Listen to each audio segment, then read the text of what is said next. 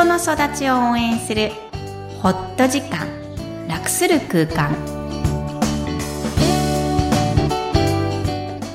皆さんこんにちは。声ラボの岡田です。こんにちは心理師のみきこです大家好 Hi everyone みきこさんよろしくお願いします。お願いしますもう3月に入って、そろそろ卒業式のシーズンですよね。そうですね卒業式の思い出ですが、私結構卒業式大好き。あ、そうなんですうね。ん。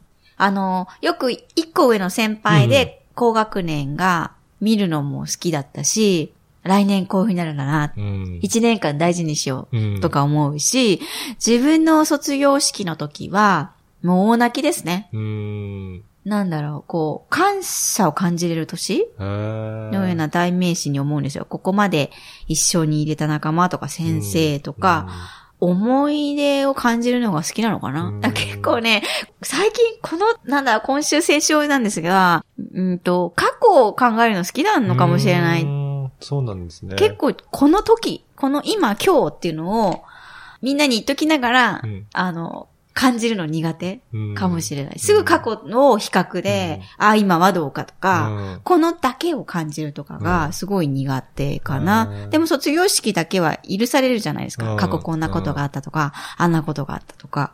だからそういうの大好きじゃあそのですね。今までの思い出に浸って感じていくっていう、そんな時間になるんですねえ、皆さんもいい卒業式を過ごしてください。はい。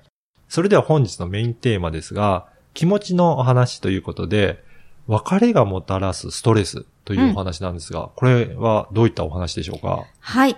気持ちのお話シリーズは久しぶりなんですが、はい3月なので特に別れが多いシーズンです。うんえー前回もライフイベントっていうのをご説明しましたので、ぜひそのライフイベントの中の別れ、卒業式もそうですよね。はい。別離をテーマにしたいと思いました。うんじゃあ岡田さん、えー、卒業式と入学式、はい。どっちが好きですか？入学式ですね。もうこれからどういう生活を送れるんだろうっていうのを、卒業の頃がもうそ、そっち側のワクワクで、あんまり卒業式の思い出が逆にないぐらいかなと思いますね。なるほど。え、じゃあ入学式が、こう、うんもうその当日もワクワクするの、そうですね。それで、ワクワクというか、これから、まあ、不安も当然ありますし、うん、これからどうなるんだろうっていうので、もうそっち側の頭の方がいっぱいなのかなっていう、うんそんな感じですね。じゃあ卒業式自体を感じれないぐらいに、もう次のこと考えてるの？次のこと考えて、あんまり記憶にないぐらい卒業式は。?OK です。昔、喜怒哀楽、まあ、はい。テーマにはしてないのかな、ひょっとすると。うんこの喜怒哀楽って言葉は品質回数が私の中で多いと思うんですが、この悲しいが苦手、あ、だか苦手ですよね。ら避けんの？避けてるのかな？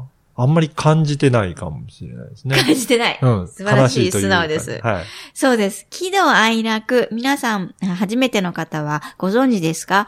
喜ぶが喜、怒りが怒、えー愛、悲しみですね。が愛で、楽しいが楽です。うん。えーこれ、すべて感情。うん。あの、上も下もないうん。同等に必要な感情です。うんつまり、悲しみも感じきってほしいんですよね。はい。はい。えー悲しいっていう感じがあるとき、これ苦手な人は実はどんな感覚、もしくはどんな気持ちが、うん特にね、発生する人が多いです、見てて。どん、どう思います？悲しみを感じない代わりに、うんえーこう、何をすると思います？怒ってるんですか？ああ、怒ってる人はいいですね、逆に。うん。悲しみの上によく怒りが出るんですよね。ね。あまりにもこう悲しかったり、あまりにも悲嘆が来ると、人間って怒るんですよね。だから怒りを逆に感じると、その下に何の感情があるかっていうのをうん探すといいというふうにも、第二次感情と言いますが、はい。あの、あります。うん。それもあります。うん他に何かあります？他にですか？うーん。悲しい時に。なんですあ、ちょっと思いつかないですね。そうです。えっ、と、悲しい時に悲しいのが感じられないので、うんつまり感じたくないので、違うことをするんですよ。ああ、違うことする。はい。部屋を整理したりとか、ああ、はい。はい、掃除をしまくったりとか。あいつもは、あの、窓の栓を拭かないのに拭いてみるとか、あ。ありませんそういうのあわかるかもしれないです。はい。うん、はい、あるわかるさんも。なんかもう、机のひをいきなり整理したりとか、あちょっと思い出すことはできないですけど、うんその感覚はわかります。そうです、そうです。それいけなくはないです。うん。それつまり、そわそわ感なんですよね。はい。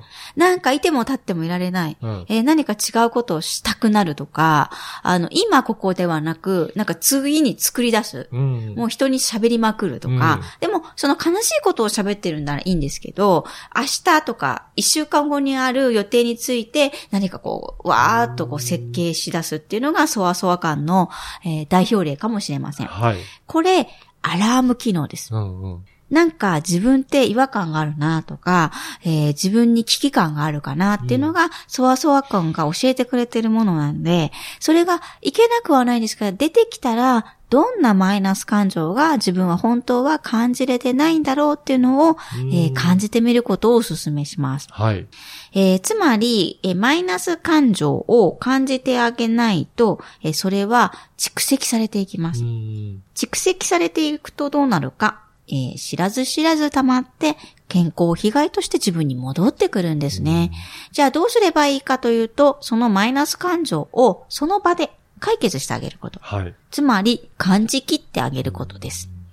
どうやったら感じきれるんだろう？もし自分で感じきろうと思ったら何かやれそうなことありますか？岡田さん。なんか、その考えを書き出してみるとか、いいはい。そういうことはやりそうですね。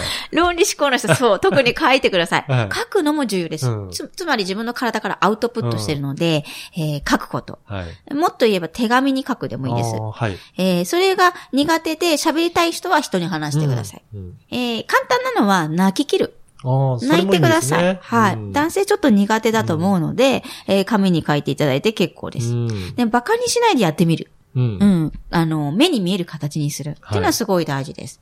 えーまた、その悲しいと感じるところが、えーに行ってみる。うんそれで余計感じれる場合は、うん。そうですね。いいですね。なんかそこに行くと、。そう感情が、あの、出てくるちゃんと出てくるっていうことですね。そうですんじゃあその時に思い出せる音楽でも結構です。あ、じゃあやっぱり避けるんではなくて、そこにしっかり向き合うっていうことですかね。そうです、そうです。うんその向き合うっていうのがね、じゃあ何を持ってっていうのが皆さん難しいので、今申し上げたようなことをうんちょっとやってみましょう。3月いろんなライフイベントがあります。ぜひ参考にしていただければ嬉しいです。はい。それでは本日のポイントをお願いします。はい。マイナス感情を避けたくなるのは誰もが同じです。極端に避けるのではなく、時間を決めたり、場所を設定したりして、感じることも生活に取り入れることをお勧めします。現在感じている悲しみ、怒りが対応することはどんなに大切であるかということを皆さんに知っていただきたいです。自分をいたわるとは、マイナス感情を認めてあげることでもありますね。今日もいろんな気持ちにありがとう。ポッドキャストを確実にお届けするために、購読ボタンを押して登録をお願いします。みきこさんありがとうございました。ありがとうございました。バイバイ。